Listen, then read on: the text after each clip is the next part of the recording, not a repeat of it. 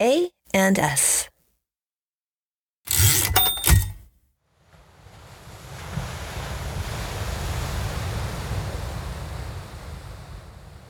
I imagine Mathias Nordvig at Viking camp as a not so small boy. He sleeps under a thatched roof not quite dense enough to block out the stars. Mathias wakes, shivers, and runs to the water to take his place among the other Danish children, ready to pull at the oars of the Snekja longship, the stories of old gods roaring around him like waves. There, facing the mist of the sea, I imagine he feels much like the man he is today, connected to nature, story, spirit, everything. And he revels in the wild around and within him.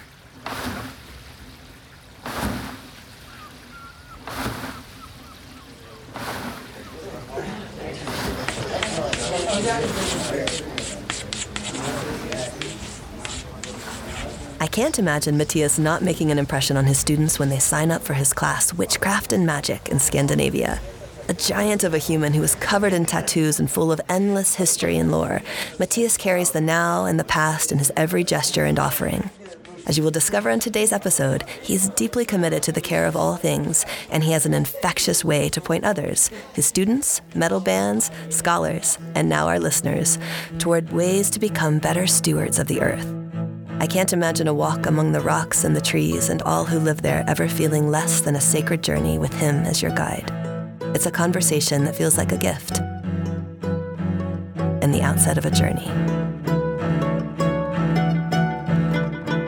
On the ampersand, we call this bringing together of the impossible the alchemy of anding. Together, we'll hear stories of humans who imagine and create by colliding their interests.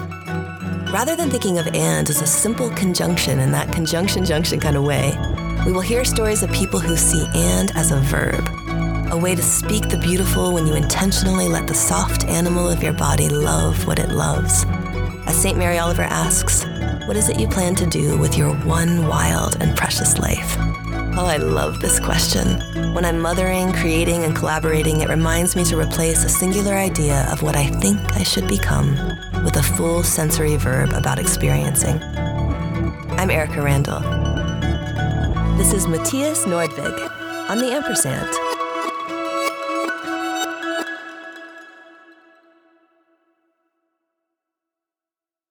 I did a, a an article on this alt right manosphere uh, personality called Jack Donovan, and I I told him that I was doing research on his uh, material, and um, then I wrote a, an article about him, and that article has been positively received by everyone, including him. From what he's said to me, he feels that it is it's the most fair sort of like scholarly assessment of what he's doing and, and who he is. Wow. So That's actually incredibly beautiful that I think so. yeah, because when do we ever all agree, exactly. especially about hard things? Yeah, and I I had. I had very liberal academic colleagues and friends who were like, "Oh wow, you're really calling him out on this and this and this," and I'm like, he, "Well, yeah." That's my job. and so And he still felt like he was present in the conversation and not being attacked. yeah, he, he felt that it was a it was a reasonable uh, presentation of how he's thinking. There are things that he was like, "Oh, I didn't actually realize that that's something that I was doing or incorporating," but otherwise, yeah.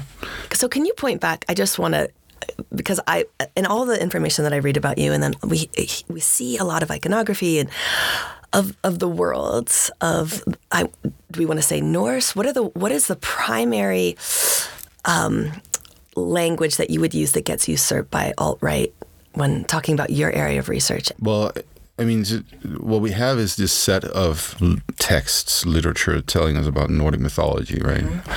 Primarily written in Iceland, but otherwise, some of it is also written in Denmark in the medieval period.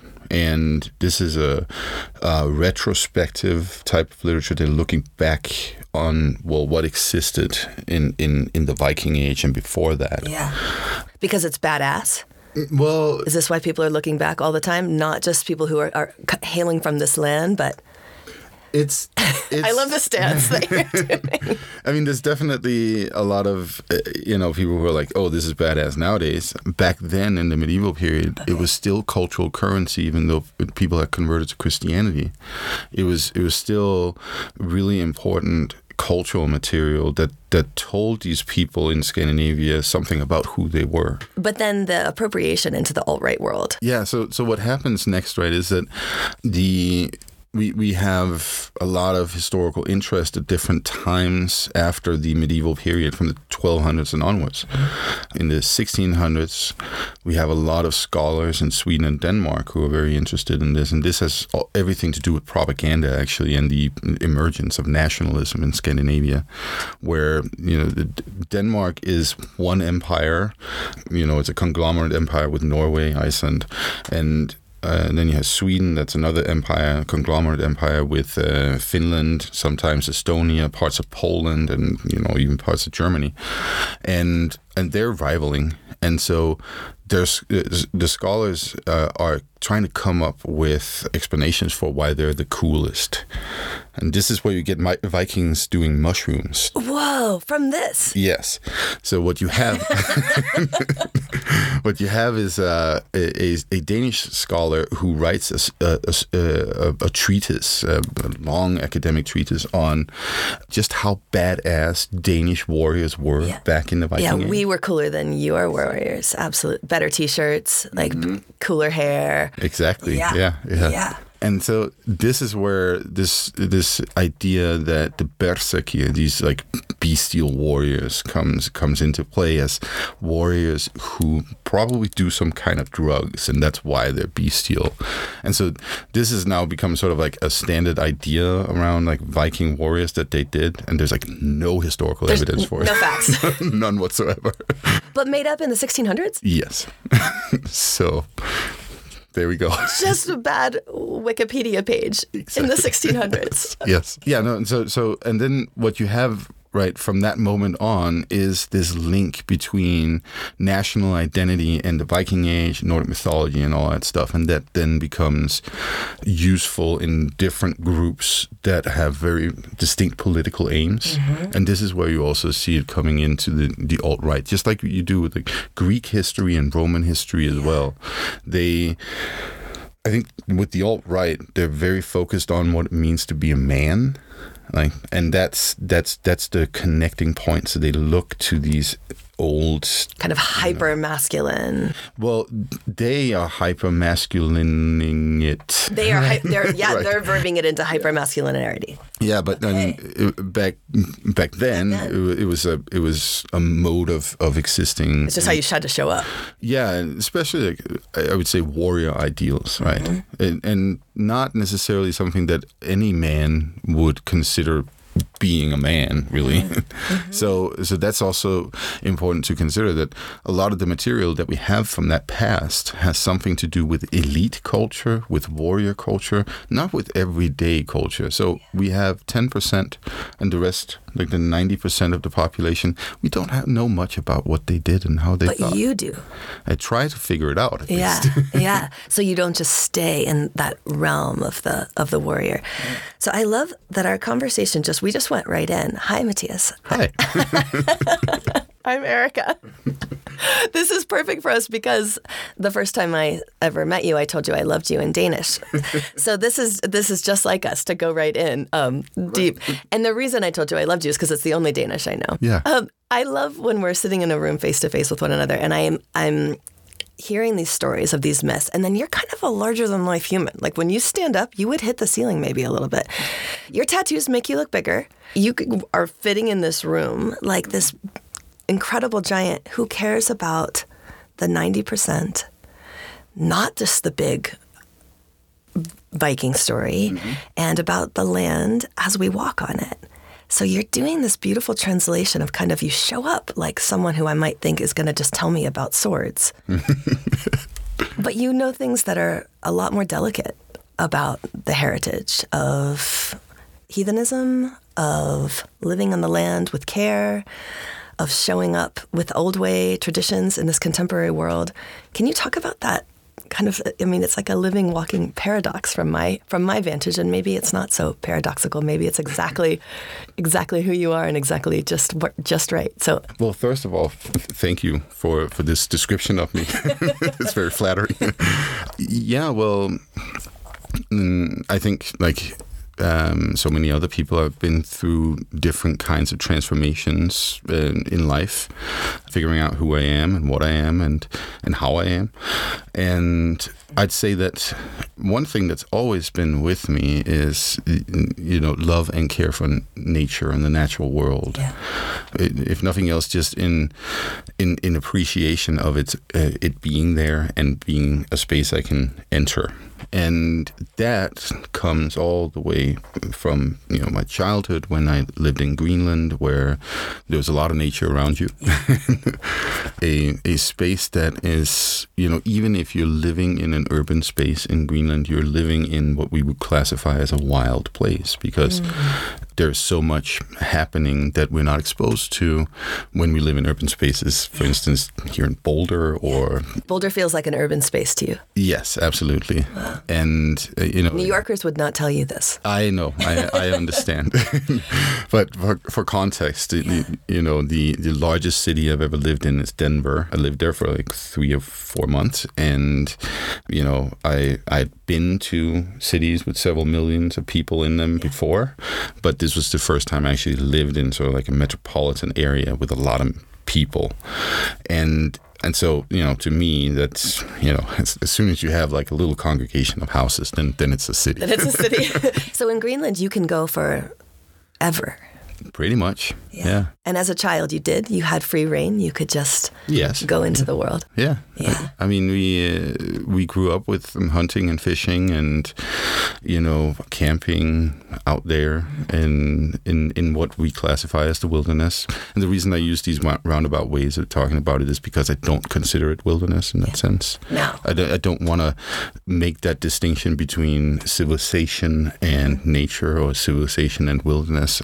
I I I don't um, like that distinction because okay. it it alienates yeah. that, that world from from us because, and and I think that's really generally problematic. Yeah. So the, the term wilderness for you is it's it's it's either something that gives us an idea that it's dangerous, yeah. or allows us to romanticize it to a to an extent that that's I would say is not appropriate. Yeah, and that comes from my perspective that well everything in existence is belongs to a kinship with us. Mm. So we, we, we are you know r- related to all existing entities out there.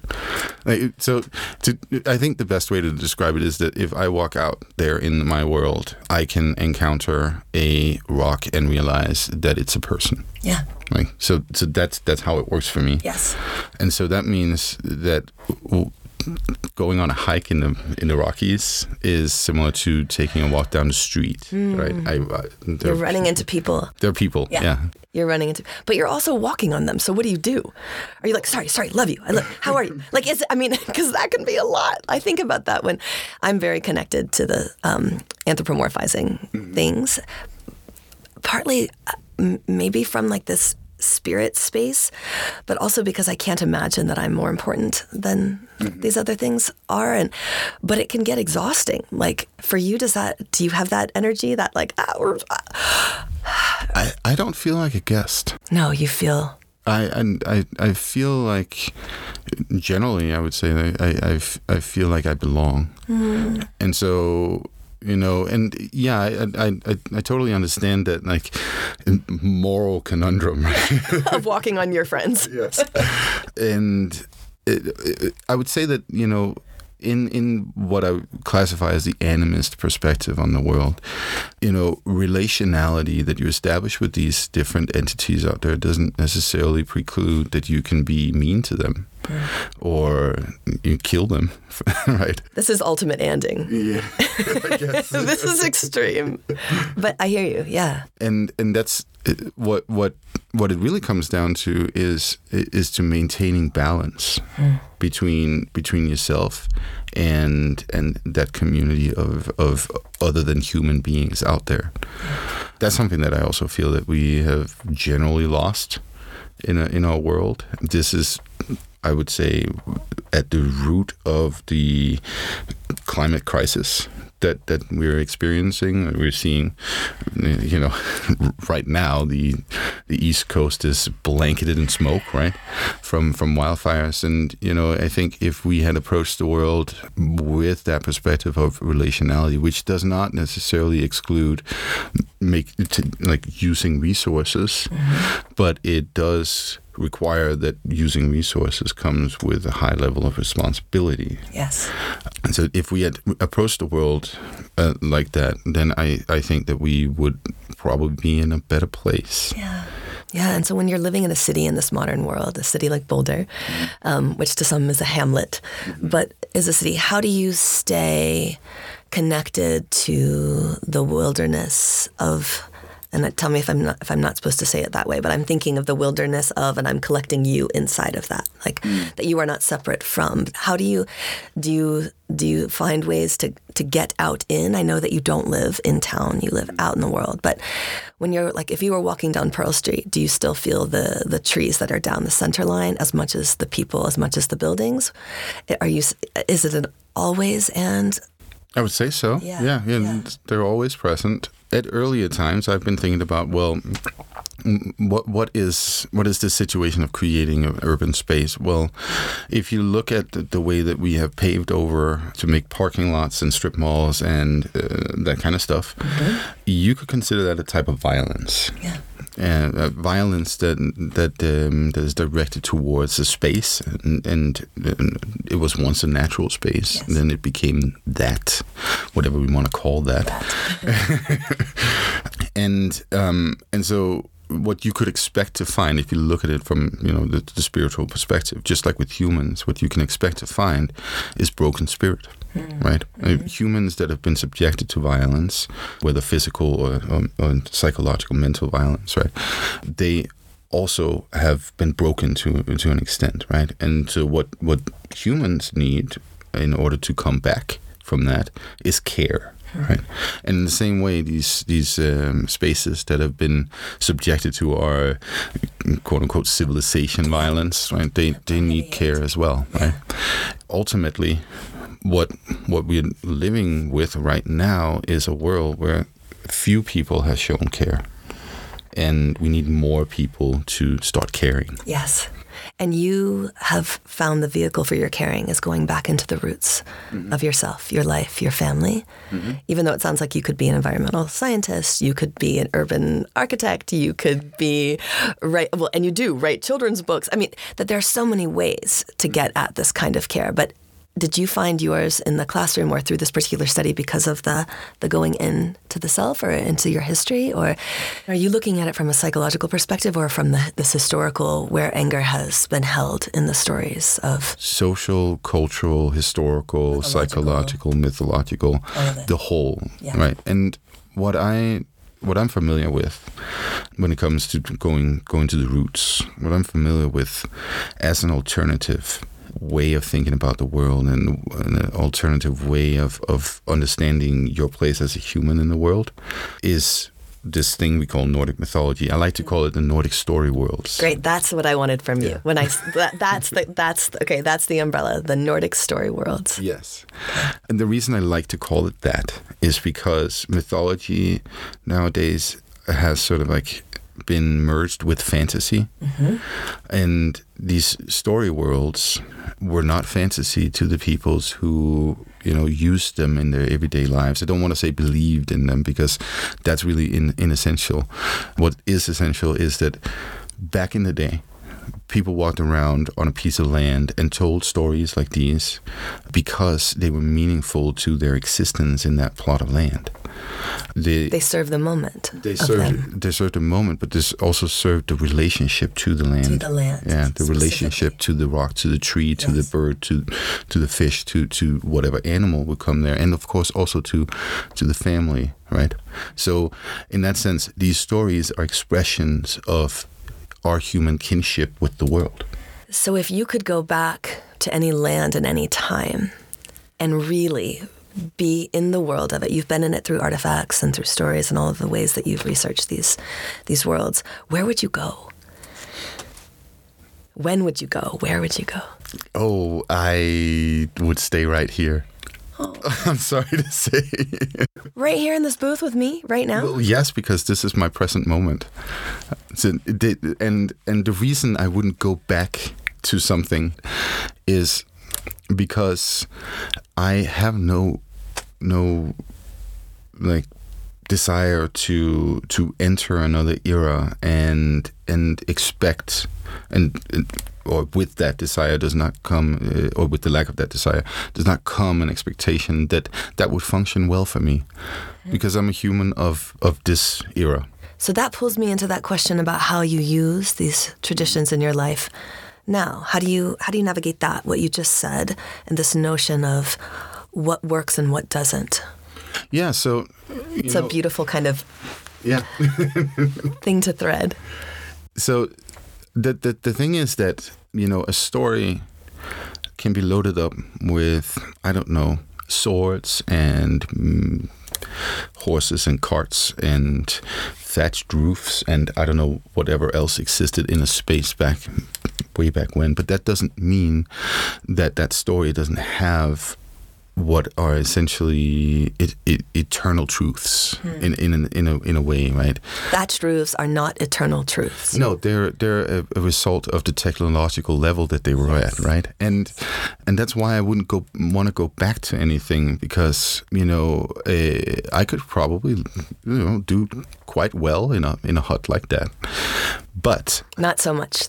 No, see that nope. that's the thing. There's some people out here that that, that wouldn't be able to nope. do that well in in a hut like nope. that, and and also, you know, I although I've spent a lot of time in in my teenage years doing Viking Age reenactment and actually stayed in huts like that. You did? yes, and tents. And were there and dragons?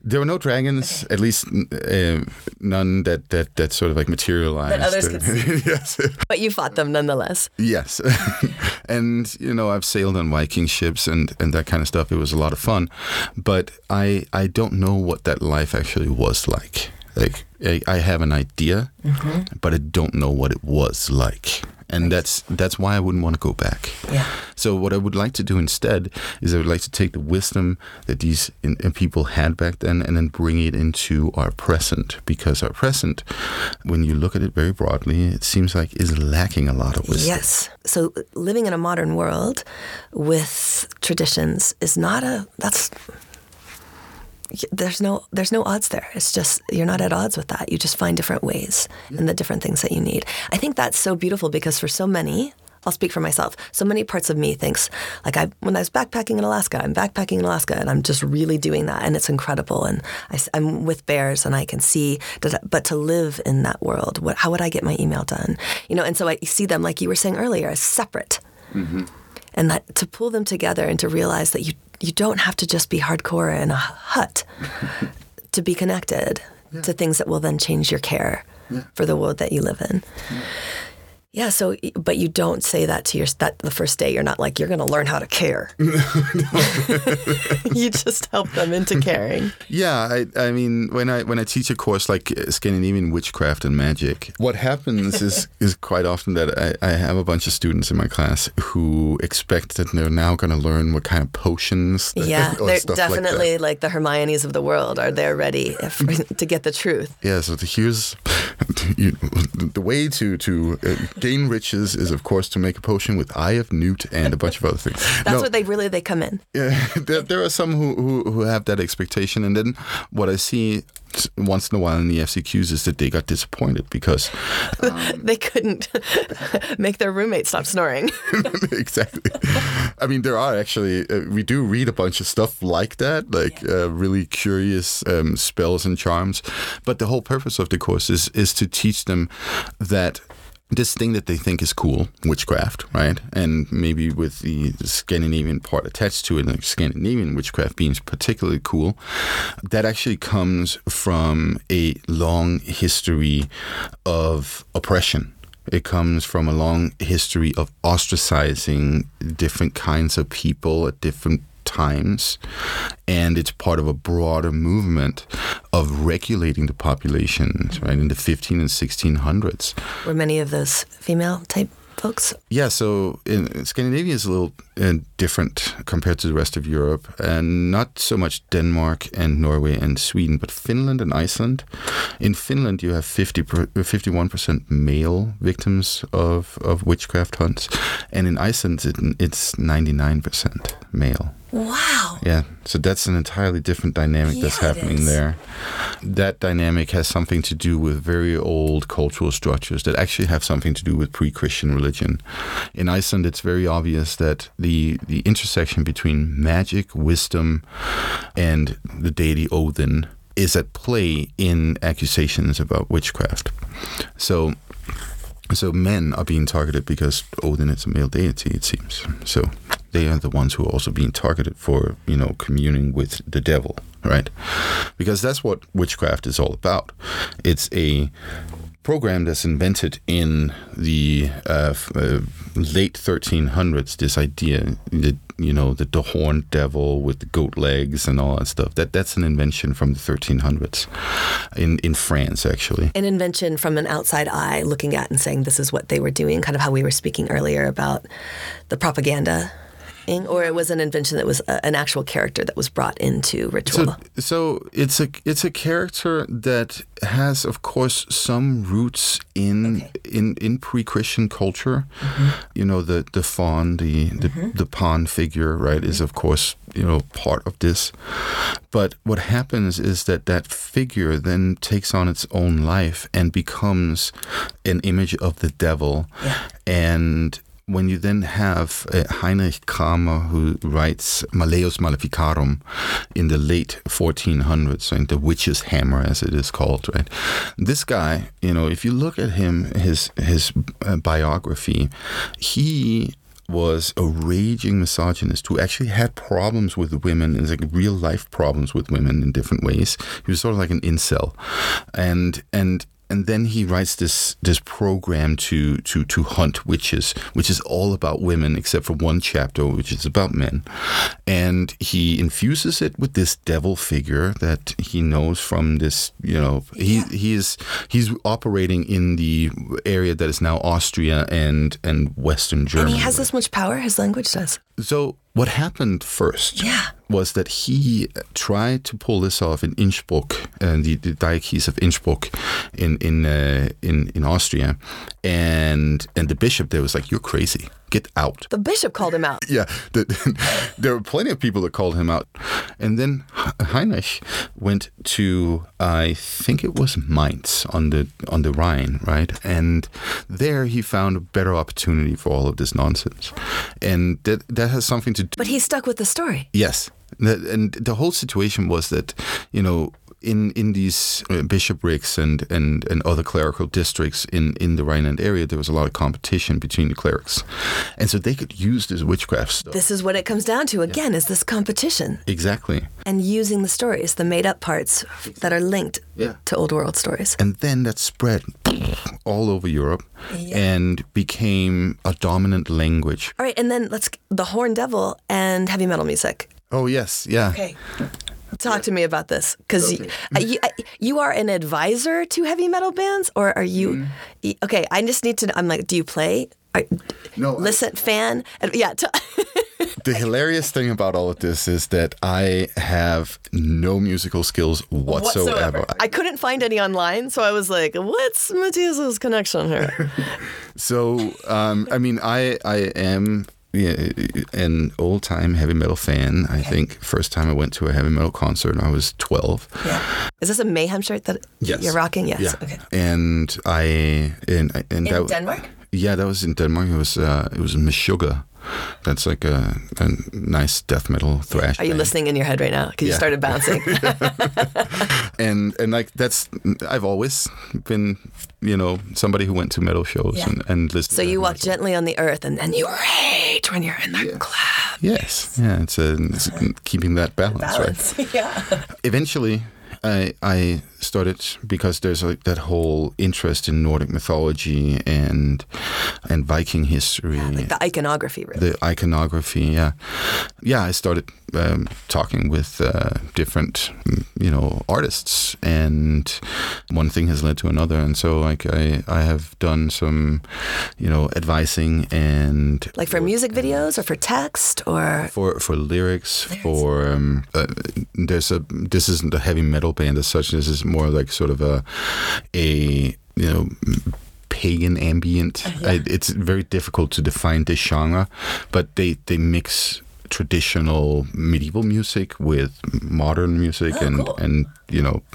uh, called faun that's german they sounds like modern dance from the 90s. there's some of that in there too. they um they asked me if I if I was interested in, in writing a little bit for for a book that was coming out along with the re- most recent album, and I have done a little bit of. Uh, in, in like social media stuff for another band called Wardruna from Norway, and and so, sort of just because I've like made friends with various kinds of artists as well. This band Heilung, which is sort of like a, a Danish, German, Norwegian ish band. Like their their their members are from everywhere, pretty much. Like there's somebody from France, somebody from Ukraine as well. So like they they you, you can't really call them a like this particular nationality band. Yeah, but they have a thing that connects them, which is Yeah, that that that's like that. I would say pre-Christian history, not Yes. not so much Viking, but they actually go deeper into sort of like northern Euro- European history in that sense.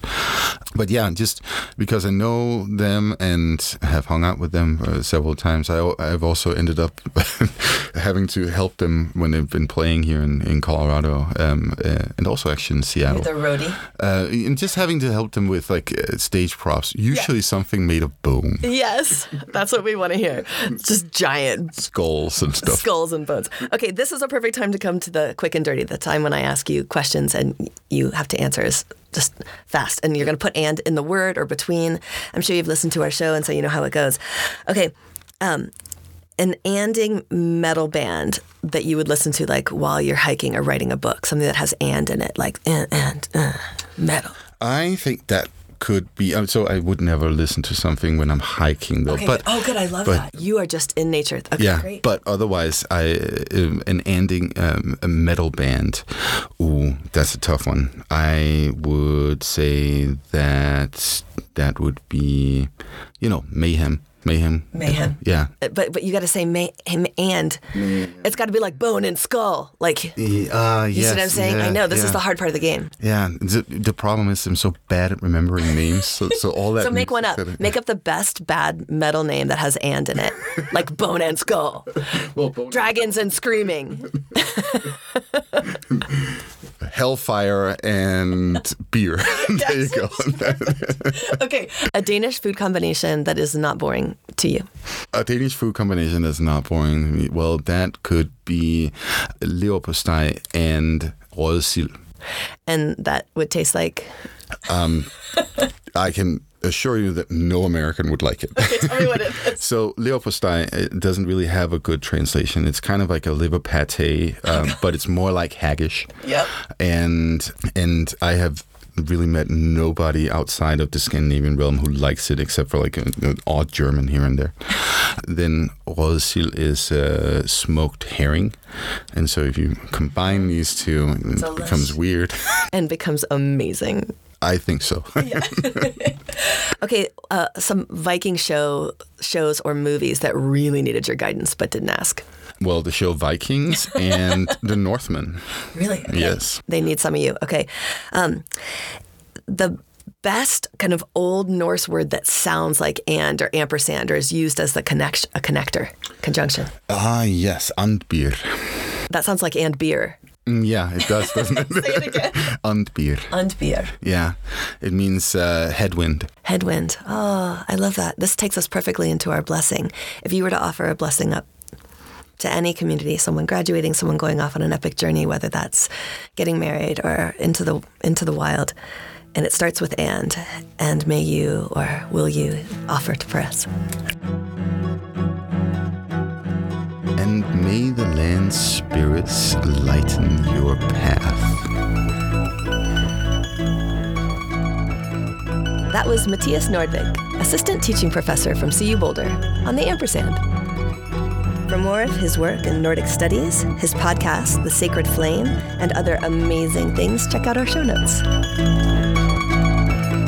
The Ampersand is a production of the College of Arts and Sciences at the University of Colorado Boulder.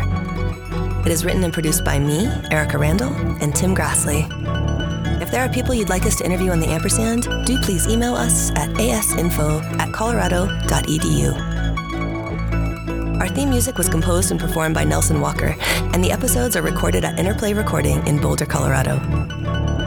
I'm Erika Randall, and this is The Ampersand.